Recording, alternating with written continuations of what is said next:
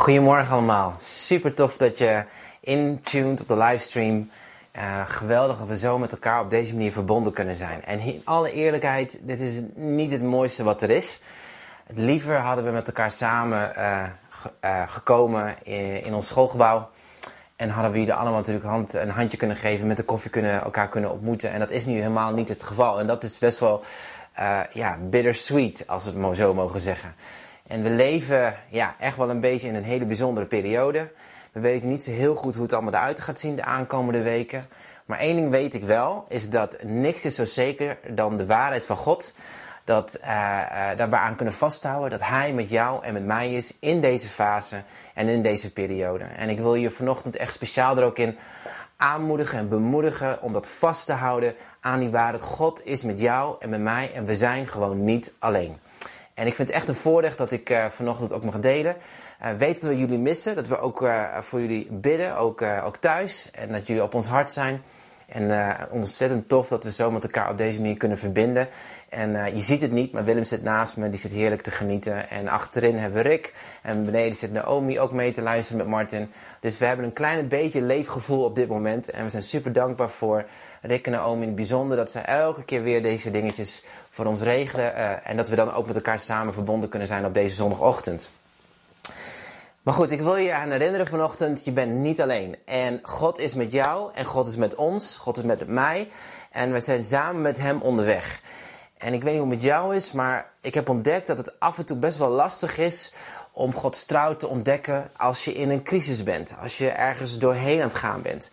Het is vaak makkelijker Gods trouw te herkennen als je door de situatie bent gegaan en dan terugkijkt op een situatie. En dan kan je concluderen, oh ja, daar was God mee bezig. En oh ja, toen heeft God dat en dat gedaan.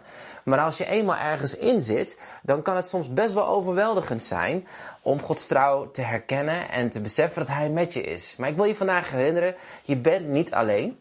God is met jou, God is met ons. En um, het is soms af en toe best wel lastig om de nabijheid van God te ervaren. Zeker wanneer je dan thuis bent en uh, je zorgen misschien maakt vanwege je werk. Of misschien verdriet hebt vanwege iemand die ziek is of overleden is. Of um, wanneer je geraakt wordt door omstandigheden waar je even geen vat op hebt. Uh, het is best een uitdaging voor de ouders. En zeker ook de alleenstaande ouders met kinderen in huis. Ja, dan is het best wel soms zoeken naar die nabijheid om, om die te ervaren. Althans, ik heb de eerste weken daar best wel wat last van gehad. Maar ik wil je toch herinneren, God is met ons samen. En in de Bijbel lezen we ook van een groepje mensen die door een crisis zijn gegaan. En ik wil je daar een paar, eigenlijk een paar gedachten met je delen. Om je gewoon te bemoedigen en ook even weer een nieuw perspectief te geven. Over wat God uh, uh, in ons leven doet. En we kunnen dat vinden in Matthäus hoofdstuk Oh, pardon, Marcus hoofdstuk 4, vers 35 tot en met 41. En vanwege de tijd ga ik hem niet helemaal lezen. Maar als je een Bijbeltje hebt, pak hem even erbij. Kan je het even lezen voor jezelf terwijl je luistert. Marcus hoofdstuk 4, vers 35 en 41. Nou, we lezen daar een verhaal waarin de discipelen als het ware in een crisis belanden. Iets waarvoor ze niet gekozen hebben. En Jezus die zei tegen de discipelen: Jongens, kom op, we gaan in de boot. We gaan naar de overkant naar, van het meer van Galilea, richting Decapolis. Nou, allereerst was het best wel een raar iets. Waarom ga je naar de overkant? Terwijl op dat moment, terwijl ze bezig waren, dat lezen we terug in het hoofdstuk ervoor, enorme dingen gebeurden in het leven.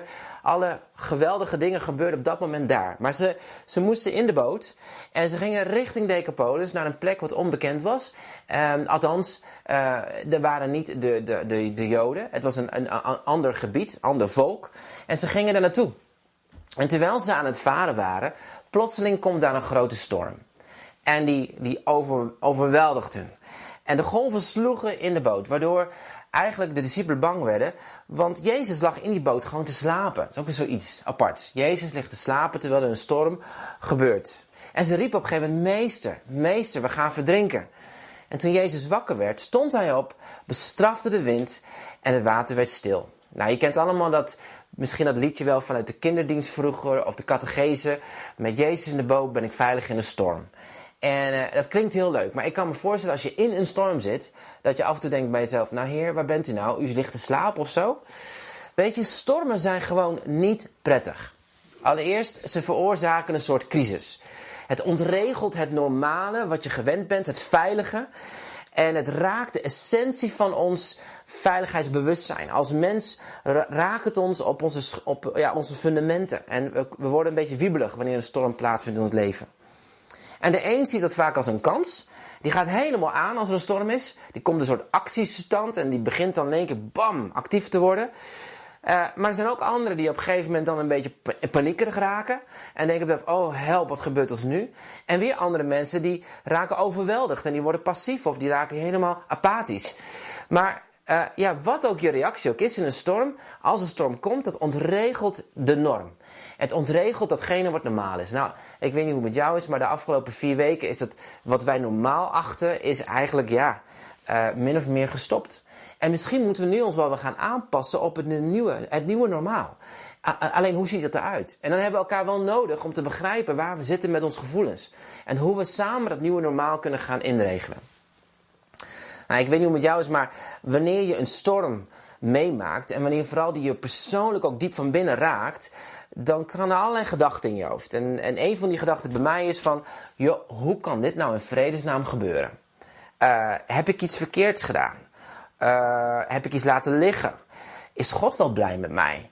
Of, uh, Heer, um, ben ik uit uw genade gestapt? En tegelijkertijd kan er dan zo'n vraag in je opkomen van nou, ja, hè, hoe kan dat nou heer? Ik heb u altijd gediend, ik volg u en nu gebeurt er dit. Heer, ik, eh, ik, ik, hou me aan die wet, ik hou me aan die woord. Ik doe zo goed, ik betaal mijn tiende. Ik zorg dat ik actief ben in de kerk en ik u aanbid. En alle dingetjes die ik dacht dat normaal is om te doen. En toch gebeurt er een storm. Toch komt dit op mijn leven. Hier heb ik geen rekening mee gehouden. En net als de discipelen die in de boot waren, kan je dan een beetje afvragen: Heer Jezus, het lijkt wel een beetje alsof u slaapt of zo. Ziet u niet wat er met ons gebeurt? Ziet u wel mijn nood? Herkent u wel wat er in mijn leven gebeurt? En ik weet niet hoe het met jou is, maar die stormen, die, die, die, ja, die ontregelen ook soms je geloofsfundamenten. En, en die brengen als het ware een soort herijking van, ja maar wacht even, wat, wat geloof ik nou? En waar sta ik nou? En geloof ik alleen om de dingen die God doet, of om geloof ik juist omdat Hij gewoon is? Nou, weet je, stormen, zoals ik al zei, die komen plotseling. It's part of life. En veelal komen ze onverwacht. Uh, en niet alles heeft een geestelijk karakter. Dat is ook zoiets. Of iets wat je kan verbidden of zo. Uh, kijk, met een lockdown. Het gebeurt, je kan er niks aan doen. Je moet gewoon in huis zitten. Je moet de regels hanteren. En we leven nou eenmaal in een wereld waar lijden ook gewoon een onderdeel is van de dag. In heel veel gebieden. Ook al ben je gelovig, ben je onder het bloed. Ook al geloven dat Gods koninkrijk op aarde is gekomen. En mogen we dat nu ten dele ervaren en straks ten volle gaan ervaren. Het neemt niet weg dat lijden, onder, het lijden een onderdeel is van deze wereld. Dat er mensen ziek worden, dat mensen door moeilijke dingen heen gaan. Dat er uh, ja, ook pijn en verdriet is. En ja, die stormen, die komen plotseling. Maar Jezus is wel met je in de boot. En het maakt een wezenlijk verschil of Jezus met jou in de boot zit of niet. En dat gaat eigenlijk hier om de essentie. Dat Jezus is erbij. Uh, wat er ook gebeurt, als Jezus bij jou in de boot is, dan mag je zeker van zijn van de belofte dat God zegt: Ik ben met je. En zijn woord is dan ook trouw. En daar, daar wil ik even met je over nadenken, over het woordje trouw. Ik heb drie puntjes opgeschreven waar ik dacht, nou, die zijn wel mooi om te onthouden voor deze, voor deze overdenking vanochtend. Allereerst, stormen komen plotseling, ook al is Jezus met je in de boot. Dingen gebeuren en die zijn er. Dat lijden, dat is part of life. Maar het is een wezenlijk verschil als Jezus met jou in de boot zit, of dat hij alleen op de kade staat en je bent zelf uitgevaren. Een tweede wat ik je uh, mee wil nemen is dat als Jezus met jou in de boot zit, dan mag je ook weten dat Hij er ook is. Dat Hij, dat hij trouw is. Nou, wat is de definitie van trouw? Nou, als je dat zou omschrijven, kan je het als volgt omschrijven. Trouw is dat zegt van ik hou altijd van jou en ik zal er altijd zijn. Ik hou altijd van jou en ik zal er altijd zijn. Nou ja, dit spreekt over twee bijzondere eigenschappen van God. Namelijk die onveranderd zijn, die, die kan je niet veranderen. Dit blijft zoals het is. God houdt van ons en hij blijft bij ons. God houdt van ons en hij blijft bij ons. Nou, als we zouden nadenken over die twee karaktereigenschappen, Gods natuur en zijn woord, dan is de liefde van God, dat is Gods natuur, dat blijft altijd zo. Dat is consistent, dat is onveranderbaar. Zijn liefde en genade en zorg voor jou en mij, dat blijft. God houdt van dezelfde, op dezelfde manier van ons, met dezelfde kwaliteit van liefde uh, en intimiteit als hij van zijn zoon Jezus houdt. Zijn liefde raakt nooit op. En vanochtend wil ik je daar ook, en, ook, ook gewoon bemoedigen. God houdt van jou en mij. Zijn liefde houdt nooit op. De Bijbel zegt, hemelhoog is uw liefde. In Psalm 108 vers 5. Tot aan de wolken is uw trouw. Dus als God uh, van ons houdt en er altijd bij is, dan kan je erop terugvallen. Hij is trouw en hemelhoog is zijn liefde. Tot aan de wolken is zijn trouw.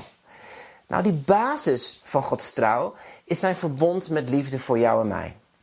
En dat vinden we terug in Johannes 3, vers 16. Welbekende tekst. want als zo lief had God de wereld, dat hij zijn enige geboren zoon heeft gegeven. De Heere Jezus zelf is de belichaming van Gods trouw voor jou en mij. Wanneer we naar Hem kijken en Zijn liefde ervaren, dan ontdekken we die oneindige trouw waarmee God ons lief heeft. Gods trouw is zichtbaar in zijn grote liefde en de bereidwilligheid dat Jezus voor jou en mij gestorven is. Dat hebben we afgelopen weekend mogen ervaren, ook met Pasen. Jezus die gestorven is en opgestaan uit de dood. Om, om ons in die intieme relatie met God terug te brengen. Nou, ik vind het zo mooi. Hè? In 2 Timotheus 2 vers uh, eh, 13. Er staat, als we ontrouw zijn, blijft God ons trouw. Zelfs als we ontrouw zijn, blijft God ons trouw. Want zichzelf verlogenen kan hij niet. En dat vind ik zo krachtig, weet je. Ook al dwalen wij soms even af, ook al gaan wij een andere richting op. God kiest ervoor om trouw te blijven aan jou. En dat trouw is dat hij zegt van ik hou van jou en ik zal er altijd zijn. En dat brengt ons bij zijn tweede eigenschap. De onveranderde eigenschappen van God, namelijk zijn woord. En het Hebreeuwse woord vertrouwen betekent niks anders dan standvastig, zekerheid, stabiliteit en waarheid. Nou, Gods woord, Gods trouw, is een waarheid en een zekerheid dat onwankelbaar is. Het is standvastig, je kan erop bouwen. En de Bijbel zegt in Jesaja 54 ook zo mooi. Als zal de bergen wegzakken en de heuvels verdwijnen. Uh, maar mijn eeuwig ontfermende liefde zal je nooit verlaten. God zal je nooit verlaten. Zijn liefde zal je nooit verlaten. En mijn belofte, zegt God, van vrede zal je nooit worden gebroken, zegt de Heer, die over jou en mij ontfermt. Ik weet niet hoe het is met jou en mij, maar ik, of hoe het met jou is, maar ik weet met mij af en toe, soms voelt het of God best wel ver weg is in deze periode. Af en toe frustreert en me mateloos en dan komen de muren op me af. En dan is het af en toe echt zoeken en puzzelen met de kids. Um, en dan denk je, oh heer, hoe gaat het straks in de toekomst? Hoe zit dat? Heb ik mijn baan nog? Heb ik nog wel hoe gaan we, hoe gaan we verder? Maar één ding mag je dan weten: dat God zegt: Mijn belofte van vrede, dat zal niet wijken. Mijn belofte van vrede zal niet worden gebroken, zegt de Heer. Ik ben met jou. Dus vanochtend hou je daar aan vast. Dat Gods trouw en zijn liefde er altijd zullen zijn. Gods beloften zijn ja en amen, dat weten we. Gods belofte wordt niet snel gebroken. En zijn woord en liefde is de basis waaruit je kan bewegen. Het is de basis van de trouw van God. Dat als een soort fundament in je leven is, waarop je kan bouwen. Maar het is niet altijd even makkelijk om daarop vast te, aan vast te houden. Uh, Gods trouw is er om met ons door die pijn van teleurstellingen, van angst en onzekerheid heen te wandelen. Maar soms voelt dat in zo'n situatie als een crisis, waarin we nu de aankomende afgelopen vijf weken in zitten, en waarschijnlijk nog langer in zullen zitten, um, ja, is het soms best wel even kwetsbaar. Dan voelt het best wel, uh, ja, in Duitse woorden zeggen onheimlich, hè, dat het niet heel lekker gemakkelijk voelt. Mijn, een van mijn dochters, die is morgen jarig, Jasia, ze wordt acht, die houdt ontzettend veel van bakken, uh, bakken, taarten bakken. En, uh, en vooral als je dan zeg maar alle ingrediënten mixt, dan heb je dan op een gegeven moment zo'n mooi beslagje. En dan het lepeltje aflikken, dat vinden ze het leukste wat er is om te doen. En dat vinden ze ook het mooiste wat er is van het hele bakken. Dat je dan de lepel kan aflikken van het beslag, want het smaakt zo lekker. Maar ik heb een vraag voor je. Heb je ooit wel eens een rauwe ei geproefd? Of een lepel boter? Of een hap meel gehad? Ja, dat smaakt voor geen meter. Echt niet. Pas als je een beetje suikertje bijvoegt en alles bij elkaar mixt, dan heb je dat beslagje wat dan heel lekker is, wat je denkt, mmm, dat smaakt goed. En zo is het ook zo met het leven. Dat God gebruikt onze rauwe eimomenten. God gebruikt de rauwe botermomenten, een lepeltje boter, een hapje meel. En die mixt hij samen tot een prachtig mooi beslag. Waarmee hij mooie cake bakt. En waarmee door jouw leven heen weer andere mensen gezegend mogen worden. Maar zo'n rauwe ei en zo'n zo, zo, zo'n hap, hap meel, dat smaakt natuurlijk nergens naar. Weet je, God is een master als het gaat om moeilijke dingen in ons leven om te draaien ten goede voor jou en voor mij. Hij is een herder die ons wil brengen naar die groene weide. En, maar dan, dan leidt hij ons door die moeilijke richeltjes van het leven heen, op die kliffen van het leven, langs die afgrond, naar die plek toe. En hij laat alles medewerken ten goede, zodat vanuit dat, dat, dat, dat samenbrengen van dat soort dingen je ontdekt van wow, wacht even. Dit is mijn God. Dit is, dit is wie hij is. God gebruikt moeilijke situaties om, een, om ons een diepere openbaring van Hem te geven. Om een diepere, hoe zeg je dat, ehm, vertrouwen te wekken. Door die openbaring van wie Hij is in jou en mijn leven. Uh, dat we mogen weten, wow, Hij is er altijd. En wow, God is met mij. Weet je, de discipelen, die begrepen eigenlijk niet waarom Jezus überhaupt naar de overkant ging.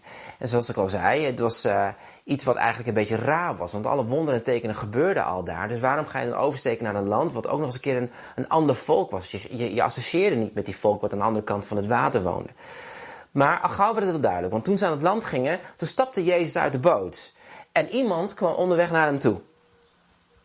Uit de spelonken kwam er een hele rare, belachelijke gekke vent. En iedereen dacht, wat de hek is dat? Die man die was bezeten, zegt de Bijbel. Hij was gebroken. Een gebroken man. En hij kwam naar Jezus toe. En het verhaal is dat op die plek, na de storm, de discipelen dit mochten ontdekken. Dat elk persoon voor Jezus stelt. Bizar, hè?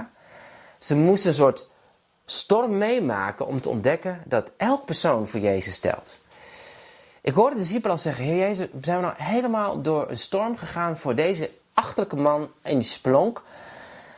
Waarom? Waarom? Dit is toch helemaal niet efficiënt? Maar Jezus had een missie. Jezus kwam bij die ene. Jezus doorstond zelf de storm voor deze ene man. En dit is wat echt iets zegt over Gods karakter. God verandert als het ware de bestemming van één persoons leven. In het Engels zeggen we, he is rearranging the destiny of people's lives.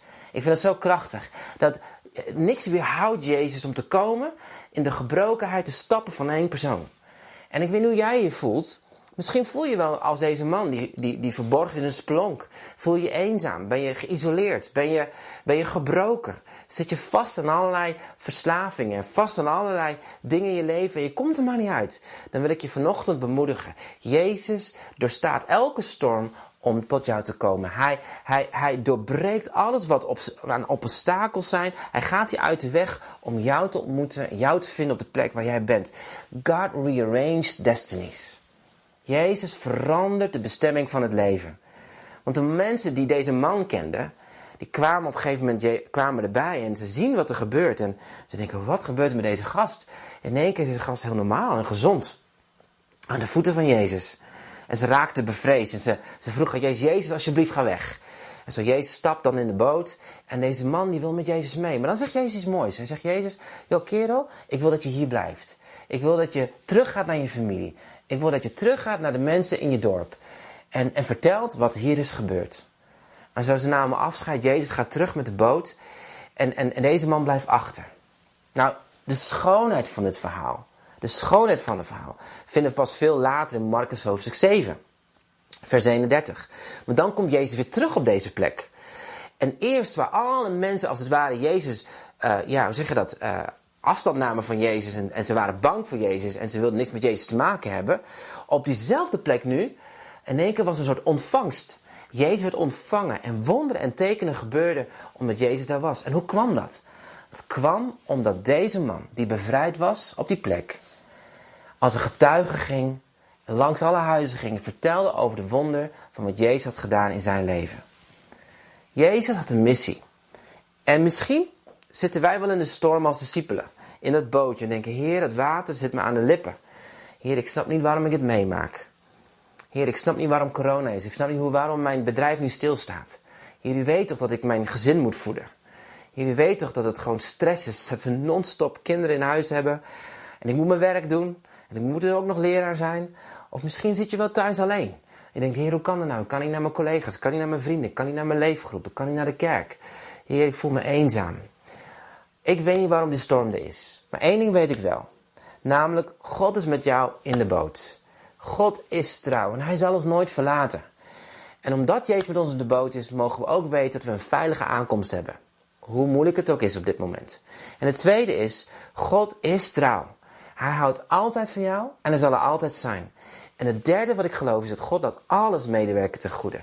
Zelfs deze storm waar jij nu in zit. En misschien voel je wel als die jonge man die in de spelonk zat. Gebonden, gebroken, vast, alleen, eenzaam, gek in je hoofd. Vanochtend wil ik je bemoedigen. Jezus, er is geen obstakel zo groot voor Jezus om uiteindelijk te overbruggen om naar jou toe te komen. Jezus komt naar jou toe. Jezus wil jouw hart aanraken, juist nu op dit moment. En dat jij weer een getuigenis van hoop mag zijn voor vele anderen die Jezus niet kennen. Hey, zullen we samen gaan bidden? Hemelse Vader, ik dank u wel voor dit moment. Ik dank u wel, Heer, dat u hebt beloofd dat u er altijd zou zijn. Heer, dat u hebt gezegd dat u ons nooit zal verlaten. Dat u met ons door alle situaties heen gaat. Heer, ik dank u wel, Heer, dat u een master bent om dingen die soms moeilijk en, uh, en, en lastig zijn. Die, die rauwe hap ei en een rauwe hap meel. Dat lijkt allemaal op zichzelf niks. Maar door een beetje liefde van u, door uw aanwezigheid, door uw betrokkenheid, worden die moeilijke dingen getransformeerd tot een prachtige cake waarin velen van mogen genieten. Heer, ons leven mag dan zijn als, als een getuigenis van hoop voor anderen. Heer, u weet, Heer, dat we de afgelopen weken, Heer, door allerlei stadiums van emotie zijn gegaan. Ook als kerk, als mens, als persoon, als gezin. Maar ik dank u wel dat u zegt, ik ben met je. Ik zal je nooit verlaten. Want hemelhoog is mijn trouw. En alles zal ik erbij zijn. En ik dank u wel, Heer, dat ook al lijkt het stil, ook al bidden we tot u, en is het misschien stil, Heer, dat u er nog altijd bent. Ook al lijkt het als u slaapt, Heer, Heer, u bent gewoon betrokken. Wat er ook gebeurt, u bent betrokken. En ik dank u wel, Heer, dat u in uw liefde en ontferming zal opstaan op het juiste moment. En ik dank u wel, Heer, dat u de stormen dan stilt, Heer, wat we nu te maken hebben. Heer, ik bid, Vader, voor degenen die eenzaam zijn, alleen voelen, die gebonden voelen. Die zeggen, nou, er is geen redding voor mij meer mogelijk. Vandaag, Heer, wilt u tegen deze persoon zeggen, joh, ik zie je, ik ken je. En ik doorsta elke storm om tot jou te komen. Mijn reddingsplan staat vast. Mijn gedachten eh, staan voor jou vast. Een hoop voor de toekomst heb ik voor jou. En ik dank u wel, Heer, dat het enige wat we hoeven te doen is te rennen naar u toe. En zeggen, Jezus, hier ben ik, raak me aan, vul mijn hart. Herstel mij. Ik dank u wel, Heer, dat u een getuigenis van hoop hebt door ons leven heen. En zo dank ik u, Heer, voor uw trouw en uw genade. In Jezus' naam. Dank u voor wie u bent. Amen. Hey, dankjewel dat je wilde luisteren vandaag. Ik weet niet hoe het met jou is, maar ik weet dit. God is met je. Hij zal er altijd zijn. Hij heeft het beloofd. En dwars door deze storm, hier komen we door. En we zullen schitteren voor hem. Amen.